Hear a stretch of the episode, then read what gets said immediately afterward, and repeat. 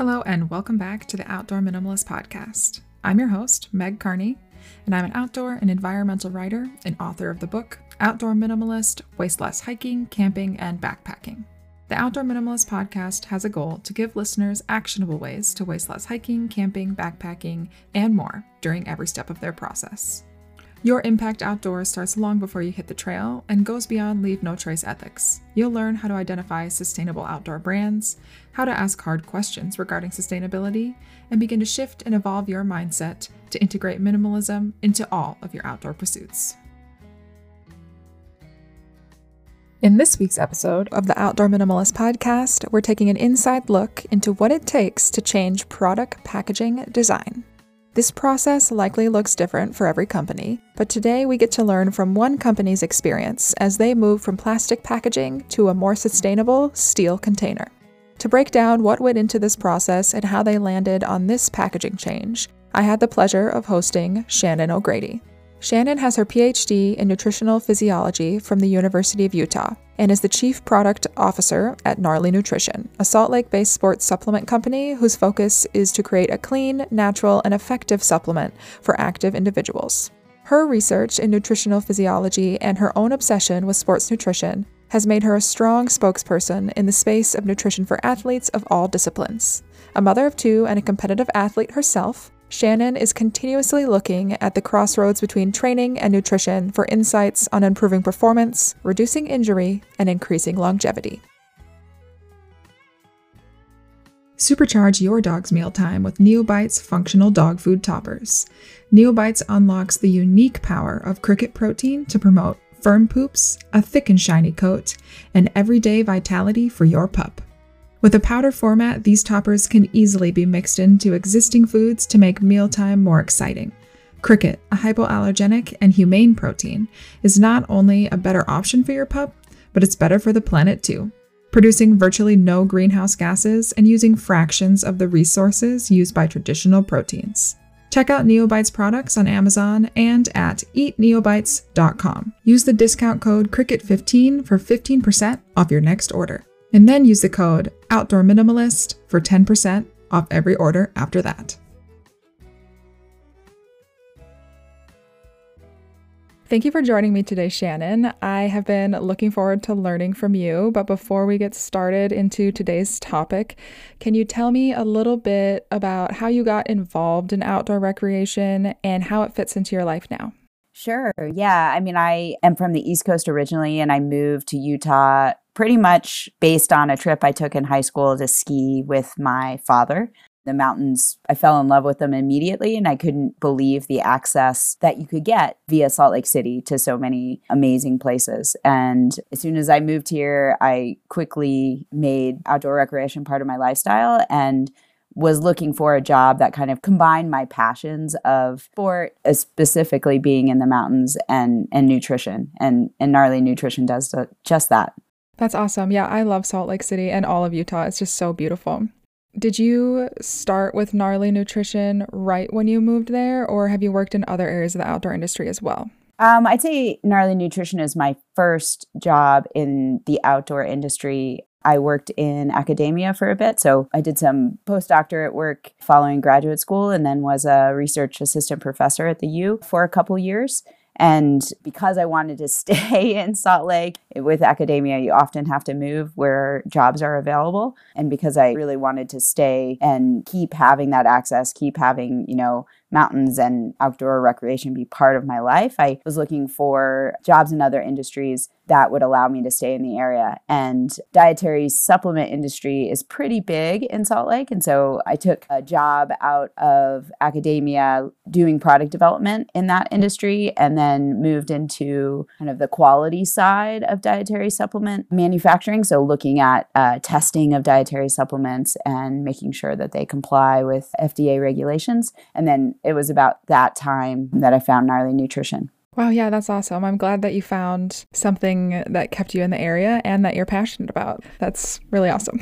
yeah, it's the ideal. It's a good fit for me, for sure. And for listeners that don't know, can you just explain what Gnarly Sports Nutrition is and then also what your role is with them? Sure. So, Gnarly Sports Nutrition is really about providing clean efficacious and useful supplements for outdoor athletes. So that can be anyone from a runner to a mountain biker to a climber, anyone that uses their body and needs supplements to help both perform and recover. So we really work to make sure our products are tested to the highest quality, make sure, you know, what is on the label is actually what's in the label and that our products are contaminant free. And I am pretty much in charge of anything a product touches. So, everything from product inception, so coming up with product ideas, looking at the science to really develop product formulas, managing product manufacturing and quality testing, looking at what packaging we want to deliver our products in,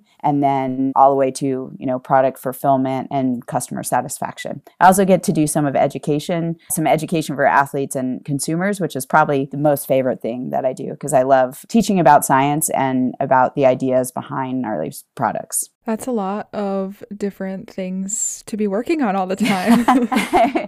Often people think we're bigger than we are. We're a pretty small company, and so we wear lots of hats. And sometimes it can be overwhelming, but I think the part of growing as a person, both in your life and in your career and in even your pastimes, is, you know, continuously challenging yourself. So I'd say that having so many things to kind of be on top of and manage definitely challenges me. And I've learned a lot about Gnarly. And I I'd say what we're going to talk about today is a perfect example of that. Mm-hmm. Yeah, I love that. The growth mindset applies to a lot of different areas of your life. Yes. And some people listening might be wondering how gnarly nutrition fits into the outdoor minimalist. So we can kind of start to move into that. And can you talk about how your passion for sports nutrition and other types of nutrition overlap with your passion for sustainability? Sure. Yeah. So sustainability and being environmentally minded has always been something that I personally think about or look with a critical eye at my own choices and my own habits. And of course, because of that, you know, that will transfer over to any job that I have. I remember in early gnarly days, and this is, you know, I started at gnarly, I want to say like seven years ago. There wasn't any recycling in our building. and so I made Eli, our CEO, we would collect all the recycling from all the other businesses in our building and take it to our home recycling, you know, so things like that.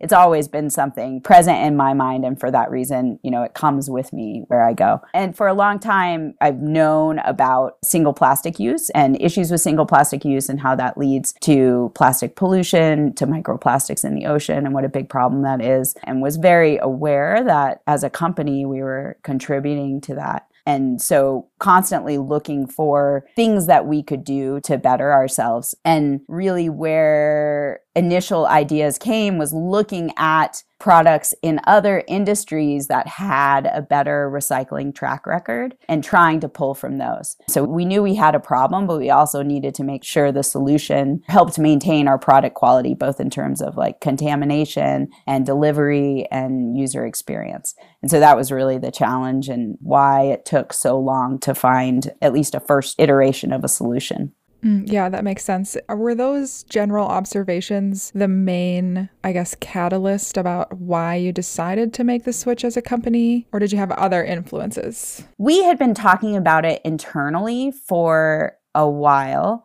it was something we knew we wanted to do. But, you know, I'll give high five, props, whatever you want to say to gnarly customers as well. You know, I see a lot of our customer emails because I, I manage our customer experience. And we had consistent emails from consumers asking us, challenging us to come up with something better than plastic. And I think, you know, often there were ideas in there with like, oh, can I just send my plastic tub back in and can you refill it? And I love ideas like that. And I think I encourage people to send ideas like that. Often people don't understand, you know, elements of manufacturing that would prohibit an idea like that or where quality comes in, you know, needing to sterilize containers prior to putting product back in, back in it or even like the need to have volume in order to make a process like that scalable. But I think that's reaching out to companies you like and asking them for change is the start, right?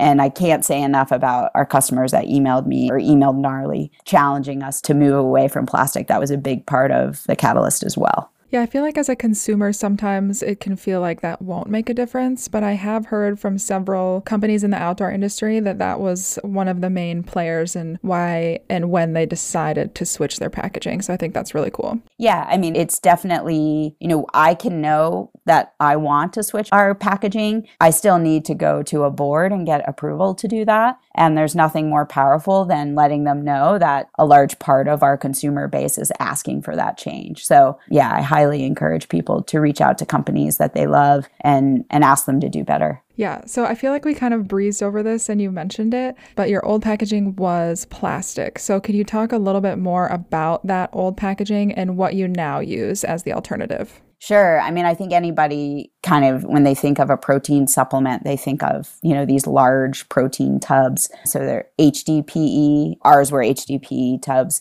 On top of that, they were colored HDPE. So we can talk a little bit more about the process of how we settled on moving to steel plated tin. But I will say that I did not know that colored plastic has an even lower recyclability than white or clear plastic. That was something that was new to me like with anything, right? You have to collect a lot of information, do a lot of research. We wanted whatever first step, and I'm not going to call it a solution because I don't ever think it's a solution unless you have, you know, a truly circular packaging system. But we wanted our first step to be an actual step. I think a lot of what's done under the name of sustainability in many industries, not just the outdoor industry, but in many industries ends up being more greenwashing, you know, to on a surface level make it look like you're doing what you should be doing when in reality you may not be doing much better. So we did a fair amount of research to try to make sure that the step we were going to take was actually going to be an improvement from where we were. And I started I had a connection at TerraCycle, which is a company that basically has mail in recycling for packaging that is not like classically recyclable. So it's not something you could put in your curbside recycling program. And so these companies sign up and TerraCycle, I don't know exactly how it works, but consumers can send in products that are TerraCycle recyclable. And so I just reached out to them because I wanted to talk a little bit about plastic recyclability, about biodegradable packaging, right? Because those were on the front of my mind was either trying to find a biodegradable solution or using PCR, so post-consumer recycled plastic as our packaging. So it would still be in plastic, but at least it was coming from recycled plastic. And they had a lot to say about that. They're the ones who kind of let me know. They were like, Well, what color plastic is your product in? I was like, Oh, black. And they're like, That's probably the worst because you can think of colored plastic, you know, they want plastic that they're recycling to be able to dye any color. So they want that base material, that base recycled material to be white or clear because then you can dye it to be any color you want. But if you add colored plastic to that base recycled material, it's like putting a drop of paint in white paint, right? It automatically, a drop of colored paint in white paint, it automatically then takes on the color of that colored paint and it's not as usable for as many different potential projects.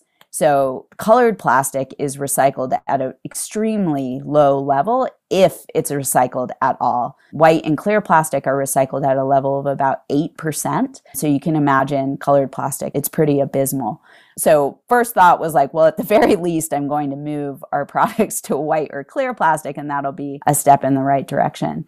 On top of that, you know, we talked also a lot about whether or not biodegradable materials or compostable ma- packaging materials really were a step in the right direction, about the conditions that are necessary to actually get something to biodegrade with home compostable packaging, you know, a lot of that packaging ends up leaving a significant amount of plastic in your home compost because only a certain percentage of it is actually compostable. And even then, it takes a really long time. And then, if you look at the materials that a lot of biodegradable and compostable packaging are made from, they're made from things like corn, which are, you know, monoculture crops and, you know, problems with that industry. So we really kind of talked through those and they didn't seem like the kind of forward step that we were hoping to make. So those discussions kind of brought a lot of light into you know my own knowledge about packaging materials and sustainability the next step was i have a friend who's in the department of environmental studies Uh, it's a longer name, but it might be Environmental and Sustainability Studies at the University of Utah. And I knew that she had an internship program. So I didn't have as much time as I would like to devote to the research that needed to be done into sustainable packaging materials. And so we brought on an intern from that department, and he was tasked pretty much with just looking at all of these options with, you know, PCR plastics, with biodegradable materials. And then we also tasked him with looking at metal to see whether or not they would work for our products and whether or not they would be a true step forward in packaging sustainability. And then we had him present those results. And it was pretty eye opening, I think, to our whole team not having biodegradable come out on top, biodegradable packaging and not having compostable packaging. Because I think folks had assumed that those were the best solutions that we had today. And both in terms of what I already discussed, but also in terms of the impact on product quality, because a lot of those materials are really porous to both oxygen and moisture. And that over long term can lead to micro growth and really shortened product life and potentially safety concerns with consumers. So, you know, that was a third reason why those biodegradable and compostable packaging materials weren't going to be a solution for us. That makes a lot of sense. And that is a lot to go through. And I think it's important for consumers to remember that, like, it is a process and there's a lot, a lot of different aspects to consider. And what were some of the things, I guess, when you were after the presentation and you kept this discussion going, what stood out about the different metals and steel that you've landed on that as the end result? Yeah, so I think it's funny. The first time that we thought about metal, it was actually I had bought a beer from a brewery in Salt Lake called Kiitos, and their beers, I don't even know what they're called, but when you pop, you know, it open, it's the actual entire lid that pulls off as opposed to that little like drinking spout. Do you know what I'm talking about? Yeah, yeah. Yeah, so the whole lid pulled off. And I remember having a beer one night and I sent a text to Eli with a video and I was like, if they made larger cans like this, like this would work great for our products. And that was kind of the first time we had talked about metal. And I think the high recyclability of aluminum has always been something I've been aware of. And so that was what got us interested. And then we started looking at what other products were in metal containers and what they looked like. And there are Illy Coffee is in this really nice kind of metal, it's a steel, also tin plated steel container that's pretty sturdy and it has the lid is a screw off lid, which is, I would love to be able to find something like that, but it has plastic integrated in the lid. So it's not totally plastic free. But we started looking at that, and that seemed like it would be a great solution. That came in larger sizes. So trying to find the next thing we were doing was trying to find containers that look like ours, that seemed like because for our line, you know, we have a range of sizes. We have products that are on the order of, let's say, 400 grams, which is a little bit more than a pound, to products that are, you know, a pound to two pounds. And so we needed a range of sizes that would work. And so I started Google searching, you know, metal can manufacturers and calling around to different manufacturers and getting samples. And that's when we got our first samples of tin plated steel. And we were like, oh, this could work. And then we looked at the recyclability of tin plated steel, and it's recycled at a level of close to 70% in the US and it's you know you can recycle it in curbside bins. And on top of that the majority well two-thirds of new steel that's manufactured actually comes from recycled steel. So we also really appreciated that that they were using recycled material to generate new steel not using 100% virgin steel. So that was also great. So all of those things plus the functionality you know we were looking for really made sense to us as the best solution one thing that I am kind of curious about, just after hearing you kind of discuss some of those things, is something I have heard about different types of packaging, especially glass, and then in some cases, different types of metals, is that sometimes companies will opt not to use those because of the weight. So then I guess the carbon footprint could be higher because of shipping costs or things like that. So was that a consideration for you guys as well? Yeah, we actually weighed them relative to our plastic containers and there was like negligible difference. Wow, that's good.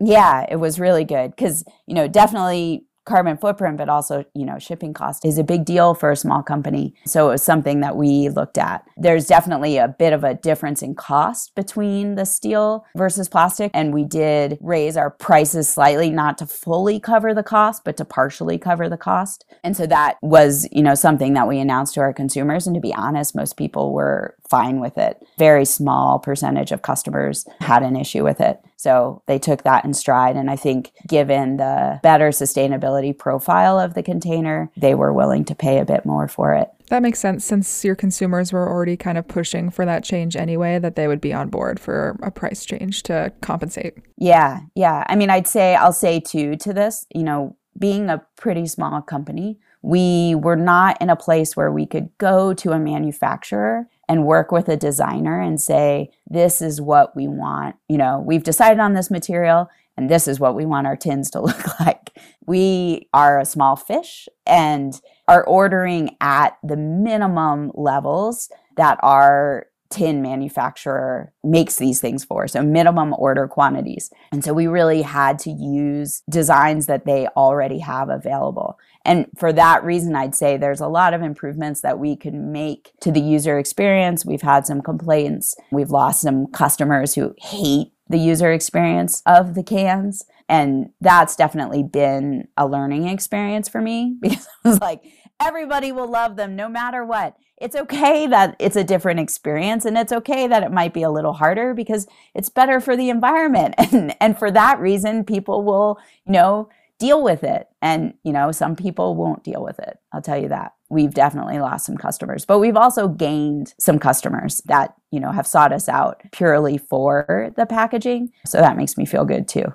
Yeah. So hopefully it kind of balances things out for you guys. Yeah. Yeah hopefully. With some of those things in mind, can you kind of walk us through what that design process was actually like and how you integrated that into your new production, especially since you're a smaller company? Like you said, you didn't have a specific design team or something like that. Yeah. I mean, so we have a design team for the graphics, but we were really stuck in terms of the actual tin and how it opens and the seal. We really had to go with what our steel tin manufacturer was already producing for other consumers. So they had a few different lid options. And one of the things we need to think about is like how people use our products. For a lot of individuals, they just sit in a kitchen on a shelf and they take them out and they scoop out the product. But for some individuals, they put those cans or what used to be tubs in their gym bags. And so we also needed to make sure that no product was going to come out of the container if it was put in a bag with other things and thrown around. And so that's what really landed us on the lid that we have now. And it's really for those of you that haven't seen the product or used the product, it's most similar to like a paint can.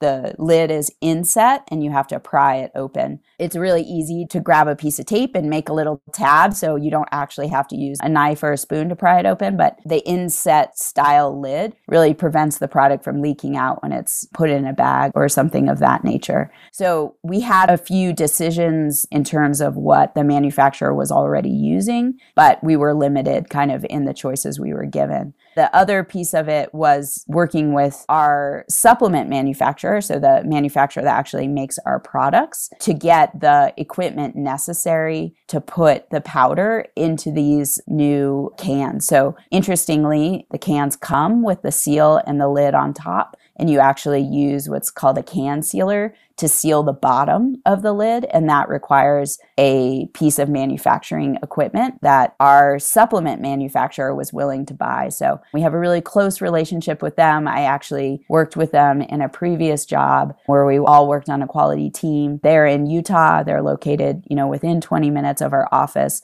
and I'm there almost on a biweekly basis. So it was really great that they were willing to do that for us because it, you know, it was a huge step for us to take and for them to take. They're a pretty small business as well. That's awesome. Yeah. Sometimes it does take having those partnerships and knowing people to kind of make these changes possible. So that's awesome. It does. I mean, I think especially when you're small, you know, when the bigger you are and the more mm-hmm. the higher percentage of another business's you know income you're responsible for the more they're willing to do for you and so you know having those close relationships you know helps small companies you know when you're the small fish so it can be a little harder and it sounds like those were some of the main, I guess, problem solving things that you had to go through, but were there any other major hurdles that you had to overcome during this process? I'd say those were the major hurdles. I mean, we definitely worked a lot with our graphic designers to find a design, for lack of a better word, label. It's not actually a label. Our graphics are printed directly on the steel tin. And I think it came out really beautifully, but we really wanted to highlight the metal to draw attention to the material we were using. So it took a little bit of back and forth to find something that we all really liked, but I think the end product turned out great. Having the label printed directly on the metal, the first time that I got the steel canister, I was surprised that it was on there, but I was really happy because then you didn't have to peel off a label to recycle it or anything like that. Exactly. That was that was part of the thought as well. One piece I hadn't thought about, which now I look back and I'm like I can't believe I didn't really think through that.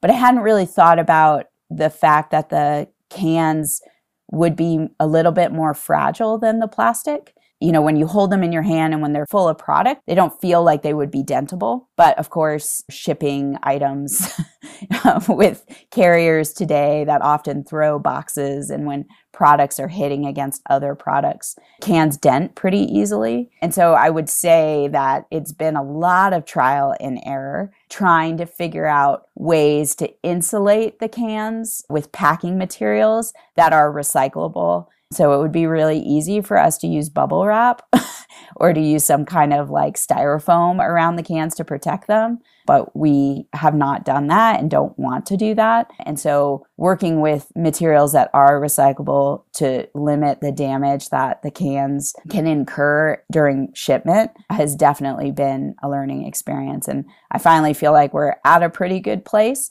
but we went through a lot of trial and error to get there. And I just, I hadn't really thought through that that's not my forte packaging design and thinking through all of the potential you know outcomes and problems and hurdles. But now whatever packaging we move to in the future it's at the forefront of my brain because of that experience. Yeah now that you have one change under your belt you can kind of integrate similar processes. So that's nice i guess. Yeah yeah. And one thing that i've heard from other small companies in the outdoor industry is that sometimes making those changes is a little bit easier for smaller companies companies instead of a larger manufacturer, if that makes sense, just because there's a shorter supply chain a lot of times. Yeah, I mean, a shorter supply chain and fewer people to piss off, I guess. I mean, like, Gnarly is part of the Prana responsible packaging movement. Being part of that group has been really eye opening, both in terms of the resources shared, but also in terms of the stories told by other companies as far as their process for improving sustainability, but also for things that they're hoping to improve. And it seems like the more retailers you have, potentially the more negative feedback you get also the more retailers the more negative feedback you have the more regulations or rules they have around how products have to be packaged in order to ensure that the product is in good order for their displays. It just seems like there's a lot more red tape for larger companies because of that longer supply chain, but more on the providing end and less on the product manufacturing end. That makes sense. Yeah, yeah, it does. It makes sense that there would be more rules in place, just especially since a lot of times it spans into a lot of different product areas. Yes. Yeah. Since you kind of were talking about the general changes and how you could apply this process to the future, are there any future packaging changes coming for Gnarly? Yeah, I mean, we have been thinking about so we still have plastic scoops. They are clear, so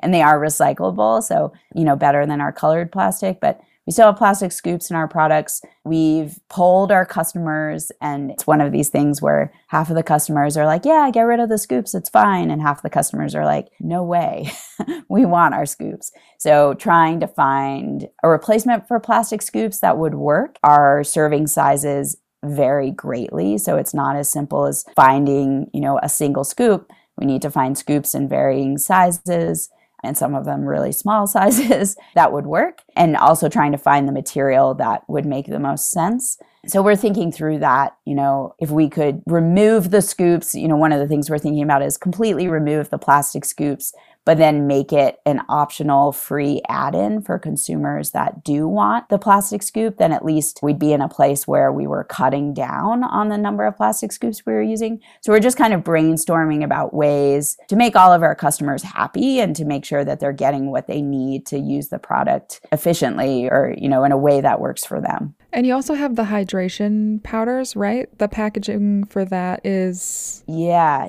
So it is in recyclable plastic bags. Two years ago, we moved from so most stand up food pouches are composites of a couple different materials. And because of that, they're not recyclable. And the reason why they're composites is because food and dietary supplement powders need to be protected, as I mentioned earlier, from air and from moisture so that you don't get microbe growth in the product itself. And so the onset of kind of a recyclable material that still had those barrier properties has been relatively recent. And so we switched over, I want to say it's been about a year and a half now, to that recyclable plastic. So it's drop off recyclable, so not acceptable in curbside recycling programs. But you go to a store, so Smith's or Kroger has big bins at the front of their store where you can drop off these bags and then recycle them. So that's not ideal but that this is one of those cases where there's not a better solution at the moment. So I already talked about the problems with biodegradable or compostable materials. And so that's not both in terms of sustainability and in terms of product safety that that's not a direction we want to go. So right now we're sticking with the drop off recyclable plastic and really hoping that we see a better option, you know, moving forward. Yeah, I mean it sounds like you'll eventually get to that point, but you can't really make all of the changes right now. Yeah, the other thing, you know, that we're looking at is a lot of the for lack of a better word, accessories, so whether they're like Nalgene bottles or t-shirts or you know, we get those from other manufacturers and they always come in plastic. So working with the companies that we source those from to see if we can cut down on, you know, the plastic that's used or or pressure them, you know, in a polite way, the same way our customers did to try to move to something that's more sustainable. Mm, yep, I have heard that a lot with shipping, especially with apparel that it will be wrapped in a plastic. So, yep. that's a hard one to overcome, but I wish you luck. yeah, so Prana started using what's called glassine bags. Have you ever heard of those or, or yeah, and that seems to be, I see more and more companies moving towards that. And I'm not sure what the price comparison is. I'm sure the plastic is cheaper. I don't know how much more the glassine is, but as I see that being accepted by more and more companies, I'm hoping it becomes commonplace. Yeah, Prana is a part of the Plastic Impact Alliance, right? Yes, they are. Okay. Yeah, I think I remember reading about that because of that alliance and wanting to switch more away from plastic. So that's good yeah, they've done a great job with the responsible packaging movement, which I talked about earlier, really bringing together companies that are trying to make improvements and sharing resources. So, as opposed to it being this kind of competitive space like we all want to get better together. Mm-hmm. It's been a great thing to be a part of. That's awesome. And I'll be sure to share links to a lot of the different things that Shannon has talked about, along with things like the Plastic Impact Alliance, in case people want to check that out in the show notes. But how can people learn more about your work and check out some of Gnarly's products? Yeah, so you can go to gognarly.com if you want to learn more about our sustainability path. You can click learn in the top menu and you'll see a sustainability choice in it kind of talks all about the process we went through and the reasons why we decided to go with steel packaging. But all of our products are on the website and you can also always email me at shannongonarly.com if you have any questions or any thoughts on how we can improve on our path to sustainability. Wonderful. Well, thank you so much for sharing all of that information. It was great having you as a guest. Yeah, thanks so much for having me, Megan. I really appreciate it. Thanks for listening, and if you like what you hear, let me know. Leave a review and be sure to subscribe so you never miss an episode. You can still find me on Instagram at outdoor.minimalist.book for daily updates, other educational resources, and to help build an outdoor community with a shared goal to create a better outdoor space as we recreate.